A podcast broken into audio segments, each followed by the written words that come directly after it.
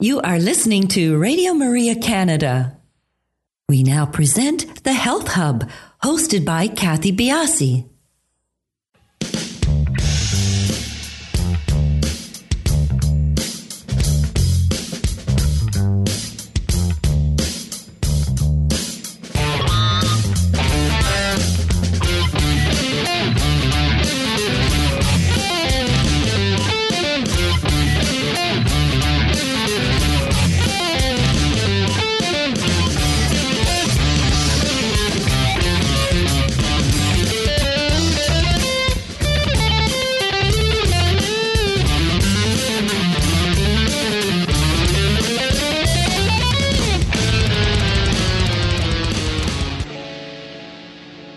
Welcome to the Health Hub. I'm Kathy Biasa, your host, and along with our producer Alex Diaz and everyone here at Radio Maria Canada, thank you for joining us. Please keep up to date and informed about our show, other tidbits that we like to throw on social media as well by following us on Instagram, Twitter, and Facebook. We are at the Health Hub RMC on those spots, and feel free to email us at thh at radiomaria.ca. We would love for you to, to subscribe to our podcast. We are the Health Hub on iTunes, SoundCloud, Spotify, all your favorite podcast platforms. And you can also find our podcast on the Radio Maria Canada website, which is radiomaria.ca, and on my website, which is kathybiase.com. We have a great interview uh, that I taped earlier on. And this is about a new documentary on CBC Gem called Inside the Great Vaccine Race. And this documentary educated me, it moved me, and it truly brought to life an inside look in perhaps what is the greatest vaccine race of our time. Dugald Maudsley is an award winning documentary filmmaker. He is also creative director of Infield Fly Productions, a Toronto based independent that creates blue chip science and natural history documentaries for broadcasters around the world. At Infield Fly Productions, Dugald helped create the popular series Myth or Science for the Nature of Things with David Suzuki on CBC television. It has been broadcast in more than 50 countries. Infi- Infield Fly Productions has also worked with renowned broadcaster Sir David Attenborough to produce the award winning documentary Jumbo The Life of an Elephant Superstar for CBC TV and the BBC television. Dugald has created and produced highly acclaimed series, feature documentaries, and one off documentaries.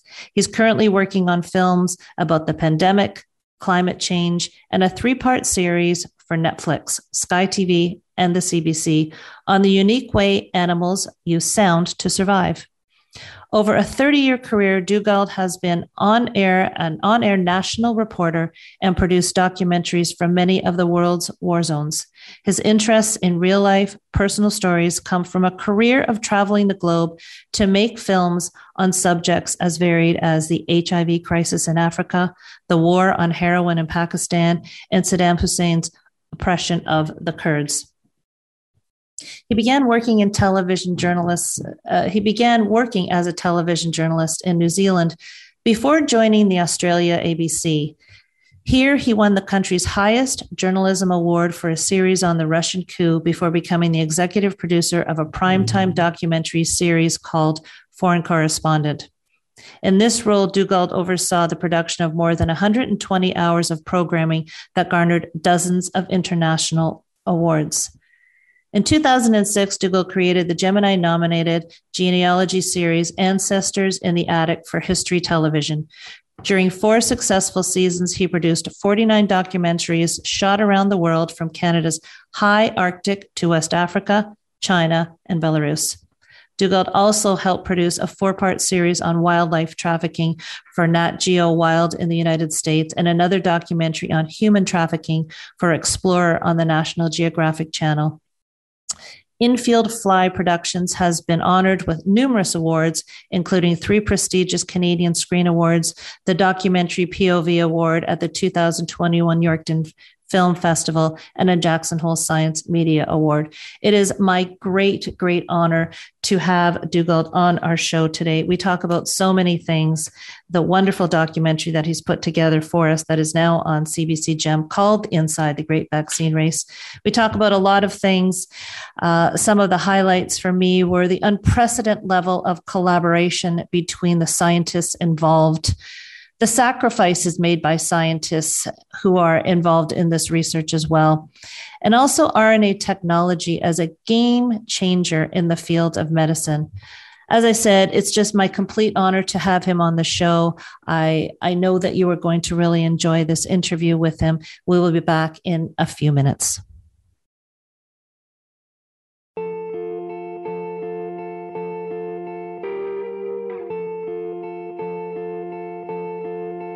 They say sometimes you win some, sometimes you lose some. And right now, right now, I'm losing bad. I've stood on this stage night after night, reminding the broken it'll be alright. But right now, Oh, right now I just can't. It's easy to sing when there's nothing to bring me down. But what will I say when I'm held to the flame like I am right now?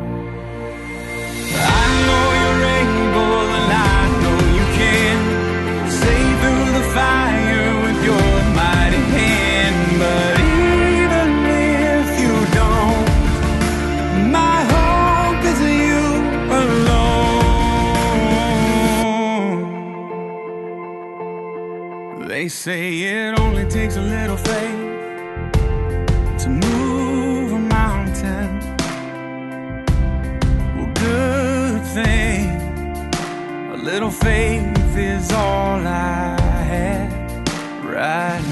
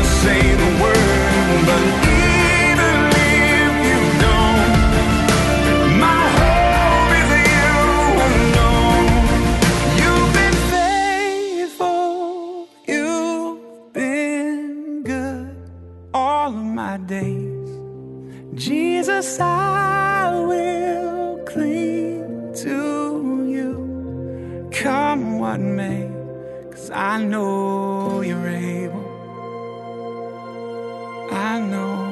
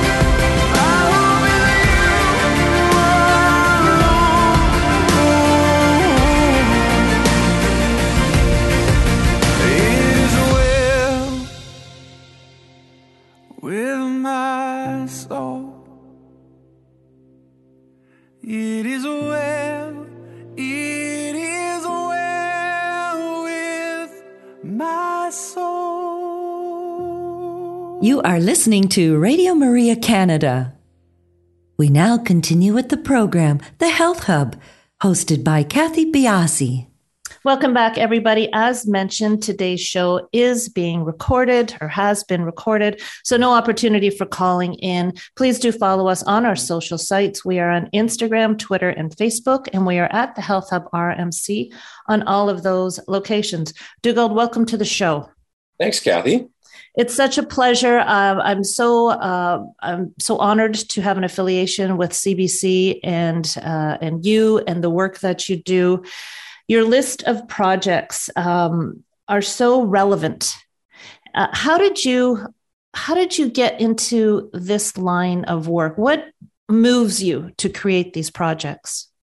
Well, I guess if I look back over, you know, these questions are easier to answer in hindsight, I think. And mm-hmm. uh, if I look back over sort of 25 to 30 years I've been doing this for, oh my gosh, that sounds like a long time.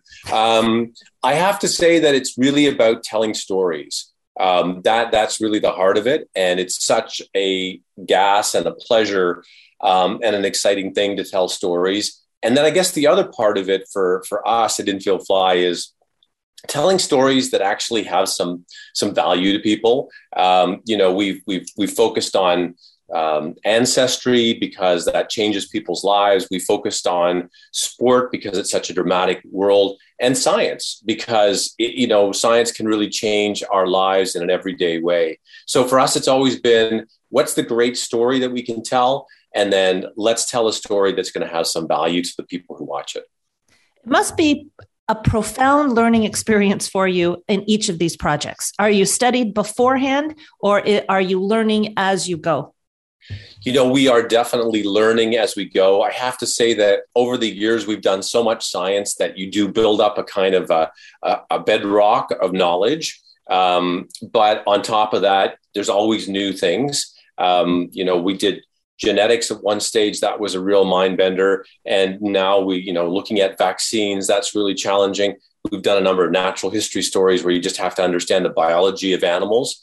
But what's amazing to me because i'm a graduate i'm an english grad english and history is that you know if you learn how to tell stories you pr- pretty quickly realize what are the really key things what are the really dramatic things? What are the interesting things? That's what pops out of all this research and then that's what we tend to focus on.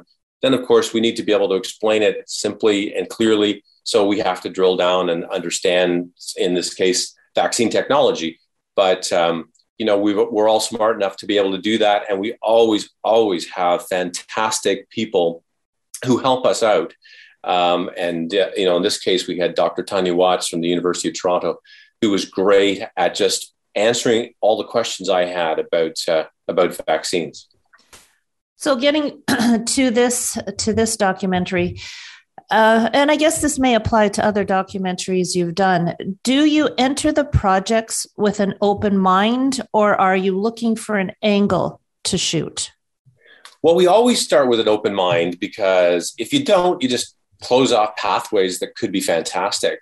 Um, so we we started researching this, and one of the first things that came up and that started to then direct our thinking was everyone was telling us the only way you're going to get a vaccine quickly is if scientists collaborate in a way that they've never collaborated before, and um, you know they need to stop protecting their data or you know stop kind of controlling uh, the information they have because it'll lead to financial gain. They just got to let everybody know what they've discovered because lives depend on it.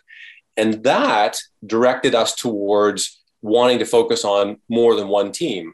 We wanted to focus on teams around the world because we knew there would be interaction between them and that they would be collaborating. So, in that case, our research made us realize collaboration was critical. Collaboration then led us to think about how we would how we would choose teams and where those teams would be and how many we would have.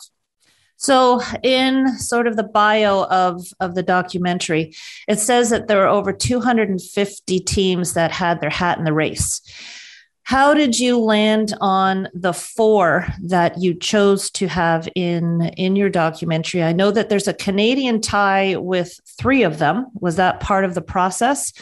And, uh, you know, was it blind luck that you followed the winner of this race? yeah. Okay. Well, two questions there. First of all, I think that uh, we we definitely wanted a, a, geographical spread. We wanted teams from around the world for the reason I mentioned before. We were also looking for different technologies. There were RNA vaccines. There were uh, viral vector vaccines. There were subunit particle vaccines. There were DNA vaccines. So we, we wanted to make sure that, that we had different ones. And of course, there was pan coronavirus vaccine. Um, so that was one thing. Then the other thing was we definitely wanted to have a Canadian team.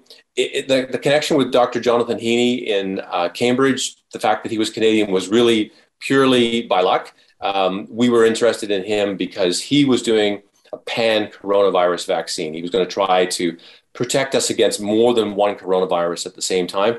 And that was pretty unique. Um, in China, the fact that there was a Canadian connection was really, I think, what allowed us to be able to follow that team at all. Mm-hmm. And so we were interested in the Chinese teams. And then we realized, oh, one's got a Canadian connection. Maybe that'll make our discussions with them more possible. Maybe they'll, they'll have a better feel for us. And then, of course, BioNTech, yeah, I think we were pretty excited when they when they crossed the line first, uh, both from a storytelling perspective um, and also because wow, we had a vaccine. I mean, that was that was super exciting. We had looked into their background. We knew that they would be a real contender because they had RNA technology. They've been working on it for 20 years, and then eventually they hooked up with Pfizer, so they had financing. So in a way, we were more the excitement for us was that they agreed to give us access um, that, that we thought, okay, well, we're in with a chance of, of somebody who's going to be maybe a leader, maybe a winner, maybe in the top group. But yeah, when they won, we were pretty excited. Was there an obstacle in getting um, getting approval, or were you competing with other documentary companies? Were you the only ones doing this? Is a unique perspective, or were there groups of you uh, doing this? Yeah, it was. There were other people out there doing different types of stories. Sometimes they were um, you know, just focusing on one team. Sometimes they were like us, more broader. Uh, so yeah, there was definitely competition, um, but there was also the issue, which was just the fact that people were spending millions of dollars to try to develop these vaccines. They were working under intense time schedules. Um, they were trying to make a vaccine in 12 to 18 months when when it can take up to 15 years under, under normal circumstances. Plus, there was the pandemic and the, the whole danger that a film crew might bring an infection into a lab, um, which would have been disastrous for mm-hmm. people. So some companies were like, nah, that's just too many problems for us. And others were, yeah, we think this is an historic moment. We think it should be documented. We think we're doing something interesting and, and we're willing to let you in. We did a number of things ourselves. We worked with local crews. We weren't flying anybody from anywhere. We slimmed our crew down to just two people. Um, you know, we followed all the safety protocols. So we tried to do our part as well. Now, I don't know much about the filmmaking process, but I get the impression that this came together extremely quickly. I imagine that a lot of this was a seat of your pants or am I completely off on timing?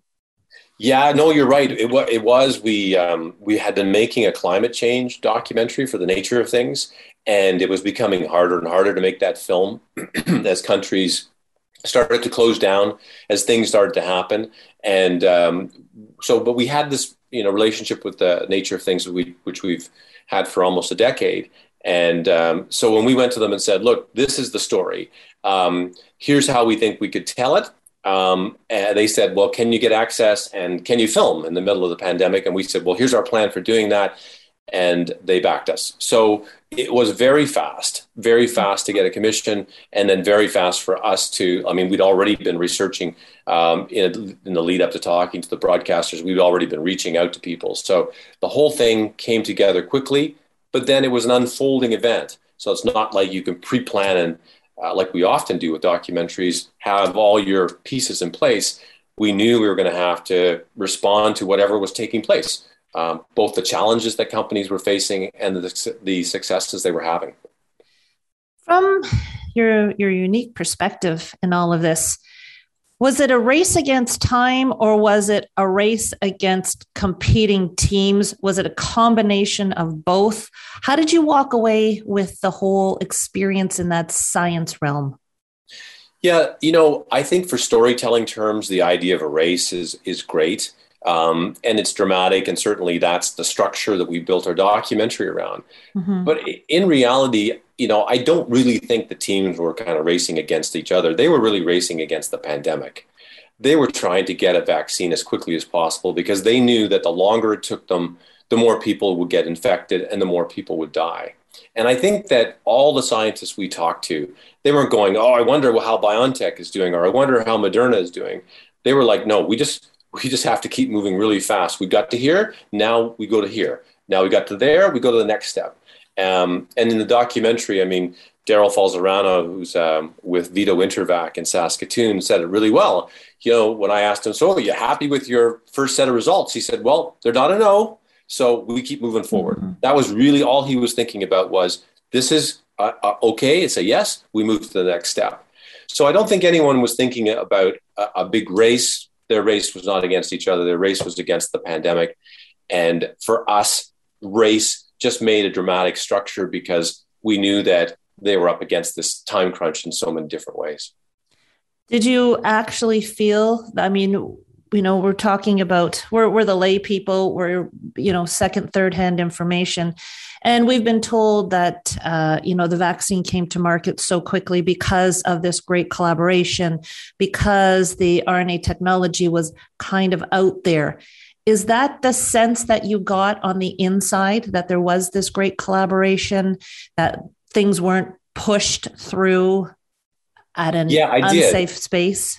Yeah, no, and I, and you know, I asked that question over and over again. I mean, I interviewed each of the teams three, four, five times as we went along, just to keep up with what was going on. And every time I would say, you know, what about this whole issue of of how fast you're doing this? So to to me, two things came out of that. One was that the authorities who are looking at vaccines, rather than forcing a linear process, you do step one, and when you complete it, you do step two, they started to allow the companies to do processes at the same time. So, like BioNTech combined their phase one and phase two. Um, you know, so that would allow them to move more quickly. It didn't mean anything was unsafe. It still went through the same processes. It just had to go through the process. People had to, you know, look at more than one thing at once. And the other thing that was really dramatic to me was to realize how much science had already been done. Mm-hmm. Um, Ugur Sahin and Özlem Türeci at BioNTech have been working with RNA, vac- RNA vaccines and RNA technology for 20 years. I had no idea. Uh, Jonathan Heeney had been working on a pan flu vaccine for years. Um, another team that we followed that unfortunately didn't make it into the final film was in Edmonton. And they've been looking at DNA technology for years for cancer. And all of these companies, and even the Chinese team, had built, had created a, an Ebola vaccine um, using the same technology that they then used for the coronavirus. So all these teams were in an unusually unusual way already poised to take on this challenge, and they all went, "Oh, coronavirus. Okay, we can see its sequence. That's how it works. Tick, tick, tick. We can pivot and use this technology we've been working on for 20 years. It'll work against this. So it wasn't as if people were starting from a standing stop. I think that the people don't realize that a lot of basic science had been already been done thanks to these people, and they were in a really good position to move fast. Do you think this might be the most important piece of your documentary is to really showcase that? Yeah, I think that's part of it. I mean, yes, definitely. I think showcasing the fact that these are really smart scientists, super dedicated, not there because they're trying to make a buck. They're there because they really do believe in saving lives. And, and, you know that sounds naive, but I I felt in in most of the cases that was, and probably all the cases that that was exactly what they were being driven by. Um, so I, that's I really took away this idea that, um, and I think our documentary shows the the care that they put into it, how smart they were about what they did, how long they've been working on this technology, and therefore it, it, was safe and it was effective. And we saw that with BioNTech. The other big thing that hit me was I thought, like everybody else, right? November rolled around, BioNTech announced that they, they'd got a, a vaccine that was 96% effective. We're done. Um, and other teams will follow soon after, and they did. But it, it was Ugur Sahin from BioNTech who really kind of knocked me out of that. And he said, we need billions of doses, and BioNTech and Pfizer can't do that alone. We need more and more of these vaccines to be created. And I realized then that really the race wasn't over. There was still a long way to go. And in our film, we have an epilogue where we say, you know, we're getting 27 million people vaccinated every day, but around the world, but 4.3 billion people have yet to have a single dose. And the only way to get there, there's a number of ways to get there, but one of the ways to get there is for more teams who are currently still working on vaccines to be successful and to get multiple more vaccines out there.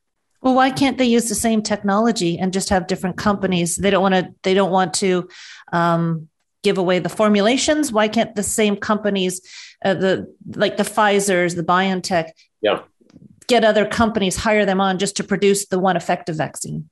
Yeah, I, I, I completely agree with you. I, I don't I haven't dug into that enough to know all of what's going on, but it seems to me that licensing w- would be a really smart thing to do. And I know there's a whole hullabaloo about intellectual property and would that, you know, create a precedent that would be negative? I don't know. I mean, I know these things cost millions, sometimes billions of dollars to develop. I understand that companies put a lot of money into them and, and need to recoup their investment.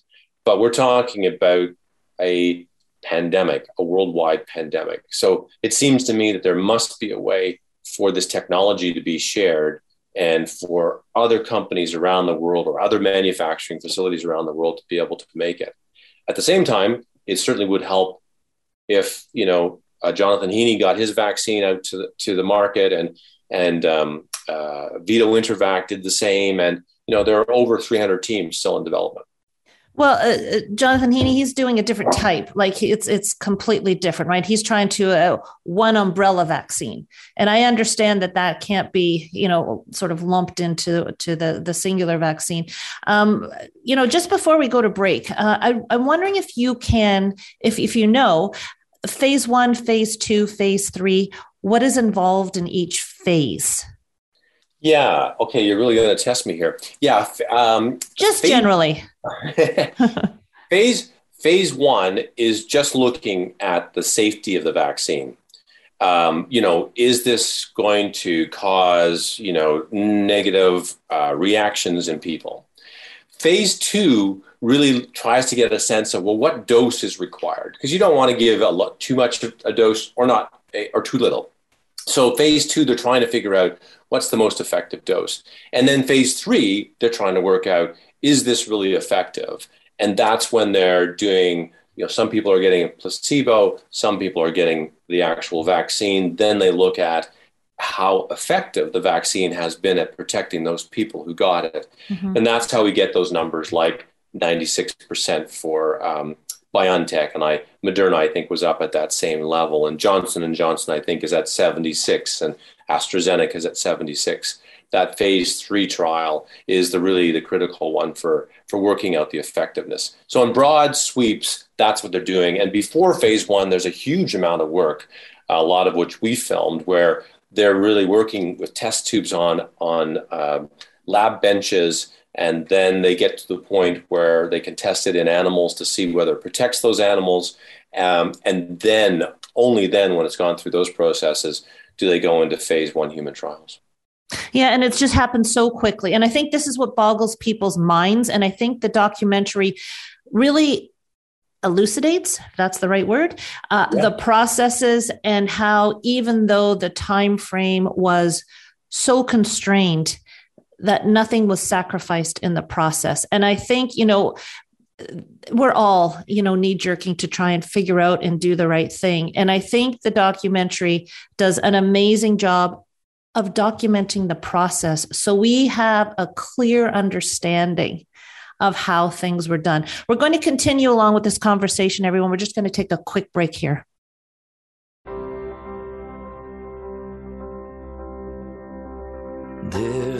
Space that his love can't reach. There's no place where we can't find peace. There's no end to amazing grace.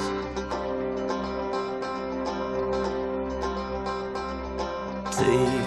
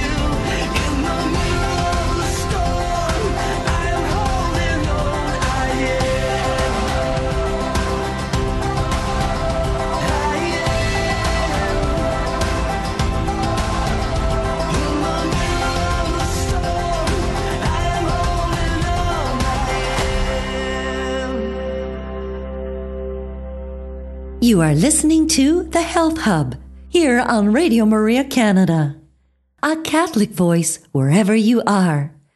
To contact us and be a part of the show, email thh at radiomaria.ca. We now continue with the program. Here once again is your host, Kathy Biasi. Everybody, welcome back. We're talking with Dugald Maudsley, and we are. He is the the documentarian. The is that your producer? Would you say is that your title? You know, I, I wear a lot of hats. Producer. Okay. I wrote I wrote this one. Executive produced. Yeah. Hands all over this project inside inside the great vaccine race. Um, you know, in talking to you and watching this film in preparation for the interview several times, I kept pulling out different things. The bat scene freaked me out, and we'll talk about that in a sec. But um, I want to use you sort of as the common guy who's going into this, um, no predispositions either way. What was the sense of the vaccine, the process, the safety as you came away from the film? You said you didn't have any pre, uh, you know, predeterminations in your mind. What can you tell us about the, your sense now of the process, the efficacy, and the safety of the vaccines? Yeah, I, I, think it's pretty fair to say that we as a team were blown away by the dedication of these scientists, by the knowledge they already had, and by the care they took in, in making these vaccines and that the technology they were working with was was really great and that we were i have to say i felt fortunate that, that these people were on my side and that they were working away to create something that would protect me from this this fact this virus. And frankly you know i i was filled with confidence watching them do what they did yes, they had to move quickly, but they were moving carefully. They were taking care at every step. And they weren't allowed to move on to the next step until the authorities had looked at their data and confirmed that you know they had done what they said they'd done, that the vaccine was safe, which was phase one.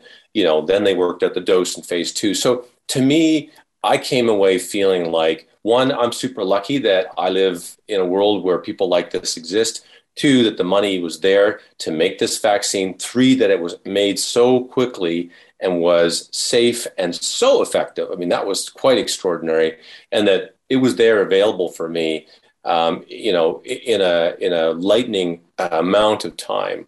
So I, I think in the end, I went from like, okay, well, you know, this seemed like a bit of a, a bit of a push, but to the end feeling very confident that what came out from all of these com- companies was safe and it was really going to work. And thank goodness they created it. Would you say that this might be one of the most important documentaries you've made?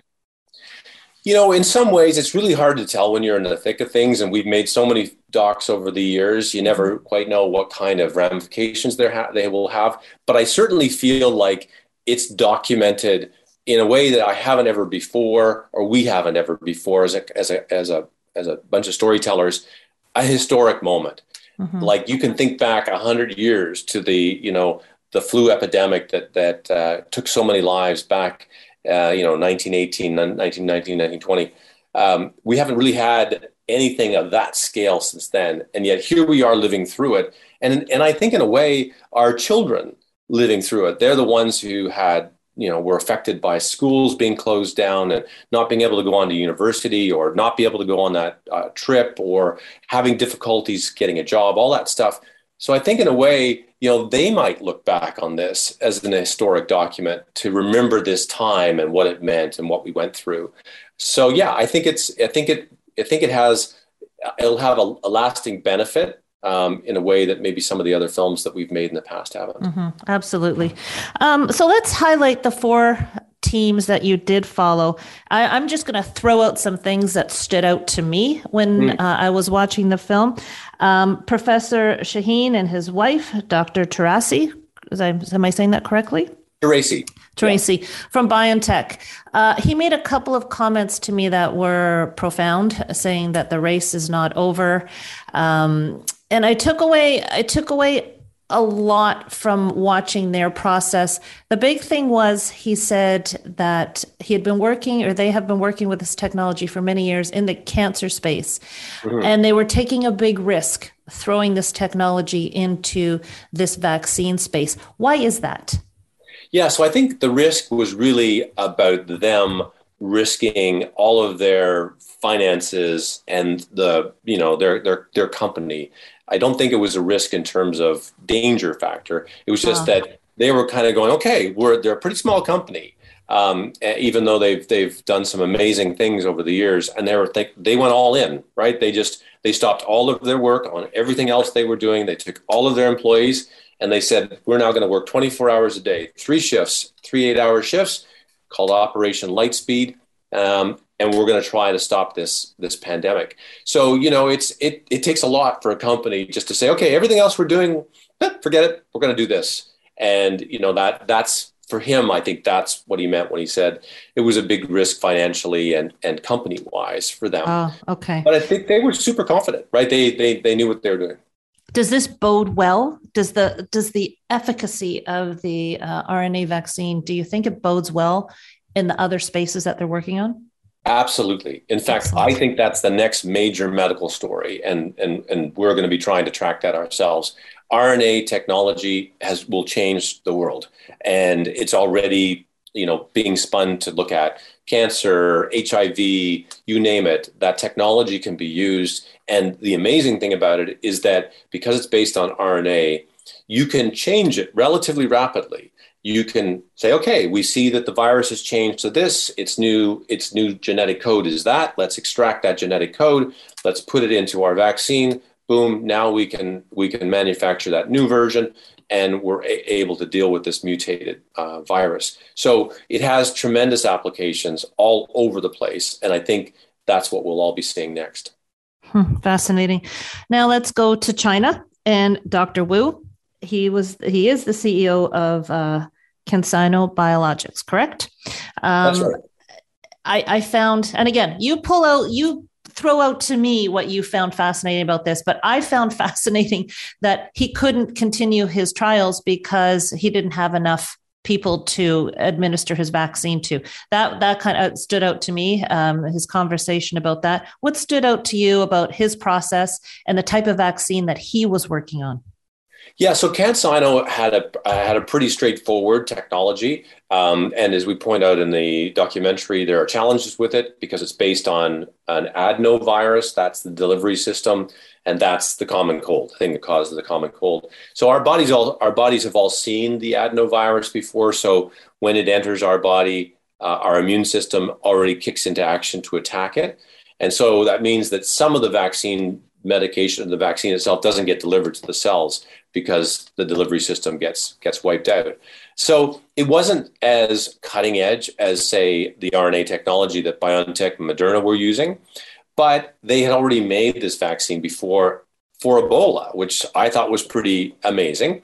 What was also interesting about them was they had the backing of the Chinese military for good or ill, it was certainly uh, they were well financed and they had this large body that was going to be helping them to, to make the vaccine and had helped them with the um, Ebola vaccine.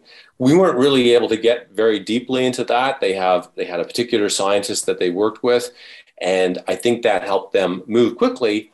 But then they hit this point where uh, they really needed to do phase three. You need to be in a place where the infection is actually rampant. Um, and China, being the type of authoritarian country it is, had managed to tamp down um, the the spread of the disease, you know, by doing things that you can't do in a democracy, which is lock people in their apartments and whatnot. Effective at stopping a virus, but but uh, you know, not perhaps what we'd like to see um, living where we are. So it was interesting to see the different kind of forces that were at play for him that were very different than the forces that were at play for the other companies that we focused on. And here is again where your documentary elucidates some things. You know, I remember hearing China's testing their vaccine on the military. End of story. And you know, you come away with thinking, what the heck is going on over there, right? And it's yeah. it's, it's so beneficial to have this documented in in a truism you know it's so I, I, think that that that that really stood out to me because of what i had heard my sort of understanding of what was going on versus what you documented so i thought that was it, that was a, a, a moving marker for me in my understanding. That's good. Um, dr Alyson um, kelvin. So mm-hmm. she moved away from her this is more toward the um, emotional side for me of the story and and how much she sacrificed. Is that kind of the angle you were taking with her? Yeah and not only with Alyson i mean we really we really had hoped and we did to to a degree get beyond just the, the white lab coats um, it was really important for us to try to understand who these people were and what kind of sacrifices they were making Alyson was perhaps the, the starkest example because you know she left her family behind and traveled all the way across the country to Saskatoon and, um, you know, that was a big commitment on her part. But Jonathan Heeney moved into Cambridge University, moved onto campus into one of the residences because he didn't want to put his family at danger and he mm-hmm. wanted to be close to his lab. Um, Ugur Sahin and Özlem Türeci were working 20 hour days. They had their company was working 24 7. Like it, it was everywhere there were these kind of personal things that were happening from the scientists. And we really wanted to try to, to give you that story as well, and not just the, okay, step one, step two, step three. Um, and also, of course, the drama of what was happening and how these scientists were responding to it. We wanted to understand what, what they were what they were giving up, and they gave up a lot. Well, that's the human side of it. Now, I know it's really come to light here in the medical space. You know, we, we have a real compassion for the nurses. Any of us who have had a personal experience with someone in the hospital knows um, the humane uh, the humanity that these people have working with those in the hospital and i think that we've you know the scientists are white coat they're the scientists that are out there we don't really we're not really in touch with them and i think that bringing that understanding and opening up that space is an important part because these are people working in a different space we don't get to see them uh, we only judge them and uh, yeah. and and I think that that you know the documentary is just so wonderful in that it touches so many different things. I came away with it feeling much more confident in what I had done. I really did, and and I think that. Um, you know, when you go to watch this, everybody, I think you're going to come away with that same sense. Um, now, I, I want to make sure that we that we do talk about what Dr. Heeney is doing because it is different from mm-hmm. um, from the other three uh, teams that you followed. So we we touched on it a bit, a pan, you know, a pan vaccine. But can you explain it a little bit more, and then talk about that bat scene that's oh yeah, the bat something from a Hitchcock movie. Oh yeah, if you could talk about yeah, really it is. Yeah, so Dr. Heeney is interesting because, you know, sadly, he believes that we're going to face another challenge like this in the future. And part of the reason is that uh, bats carry coronaviruses. So SARS 1, the, the, the, the, challenge we had way back in 2003, um, and, and people died here in Canada, um, that was a virus that came from a bat through another animal and into humans. They don't know where SARS-CoV-2 has come from, though they believe it may well be a bat. That's something that took years to work out with, with SARS-1. So what Dr. Heeney's decided to do is, sure, he's going to create a, a vaccine which will fight this current coronavirus, the one we all know about. But he's also gone out into the world to search for other coronaviruses that are uh, present in bats that might one day make the jump from a bat to a human. And he's making sure that their genetic code is also part of his vaccine. So that if that does ever happen, we already have a vaccine that would be effective in uh, protecting us against that potential coronavirus. And he went through a lot of very complex things to choose which coronaviruses would be part, which which of their sequences would be part of his his vaccine, and you know making sure that he covered a wide range, ones that might have the, the power to make that kind of leap. And to get those sequences, to get those viruses, he relied on scientists like the one that we focused on, Dr. Supaporn, who was the first scientist in Thailand to actually identify the, the coronavirus when it, when it entered uh, Thailand. She gets out in advance of potential disease by looking for viruses that might do exactly what Jonathan says make that leap from animals to humans. So, one of the big animals that they look at are bats. And there's this crazy cave uh, to, you know, uh, about an hour and a half out of Bangkok um, in a place called Ratchaburi. Two and a half million bats live there, and every night they, you know, they they get out of the, they get out of this crack in the side of the cave, and psh, up they go. So we went to film there when Dr. Supaporn went with her team, and they basically capture as many bats as they can. They take samples from them. They then sequence those samples to see whether or not there's a new coronavirus, which we haven't seen before. And all that goes up onto databases that scientists like Jonathan Heeney can, can access. So it's a pretty amazing process of kind of trying to keep ahead of the game and to help us protect against maybe the next virus that come could come. And then Jonathan taking that information, he's trying to turn that into an effective vaccine. Was that you actually in the cave with them? No, you know, oh. because, because, of this, you know, because of this pandemic, I didn't go anywhere. I sat here where I'm talking to you in my office in Toronto, and I did all the interviews by Zoom all over the world with different people. And we had local crews, so we had a we had a crew from Bangkok shoot that scene for us. That's a blessing. Um, well, okay. Now, yeah. where's my thinking going wrong here? If we have this RNA vaccination that really um, you just take different genetic codes and as you explained before it can be uh, you know you think this is the breakthrough technology and it can be applied in many different spaces why can't we if there is another uh, coronavirus simply take that genetic code and slip it into the rna and then you've got your vaccine right there yeah, it, you you absolutely could, and that I think is the wonder of the of RNA technology. I mean, I still still think about the flu vaccine, right? We would see what happened in Australia. Um, you know, what was was the vaccine they had effective? And then we'd start to we'd make a guess and say, okay, by the time the flu gets to us here in North America, it'll have mutated this much, and so our vaccine needs to do this. As a result, we have a, a, a flu vaccine that's sometimes only 50 or 60 percent effective because mm-hmm. we've had to make a guess. RNA means you can move more quickly, and therefore you can have a um, a vaccine that's going to be more effective against the actual virus that you're dealing with. And I think that's what makes that technology amazing.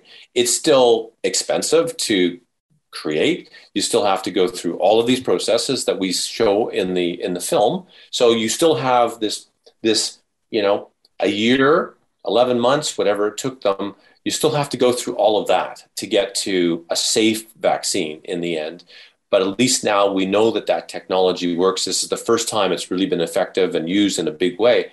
So hopefully, yes, if we do see another uh, virus make that leap to humans, then we have a technology that we can swing into action to fight it.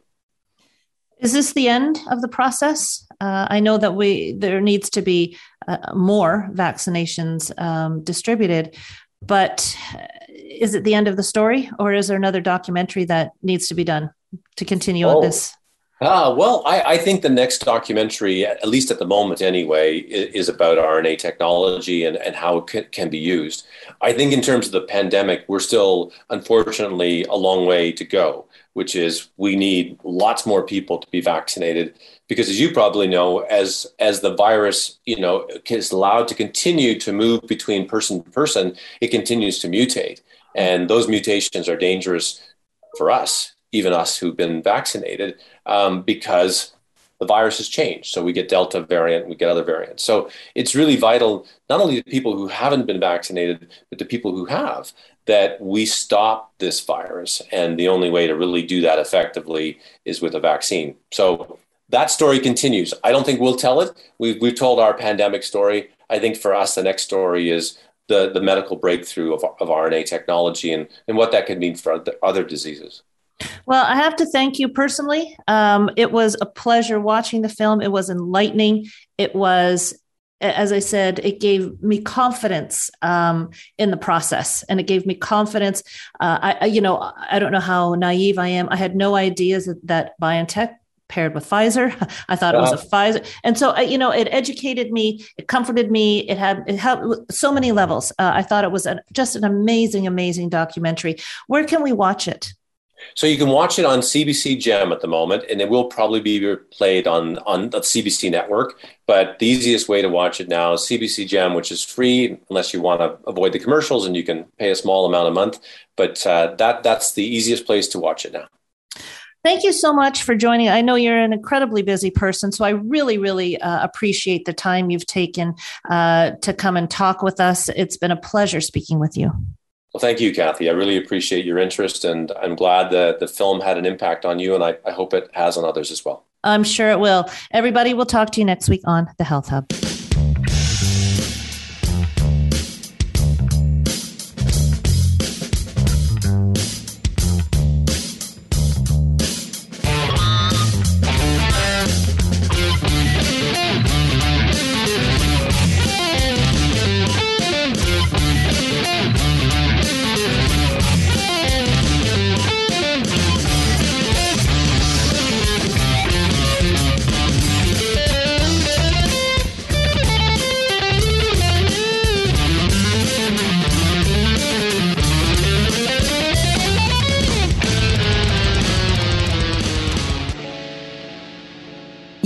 Listening to The Health Hub, hosted by Kathy Biasi, here on Radio Maria Canada.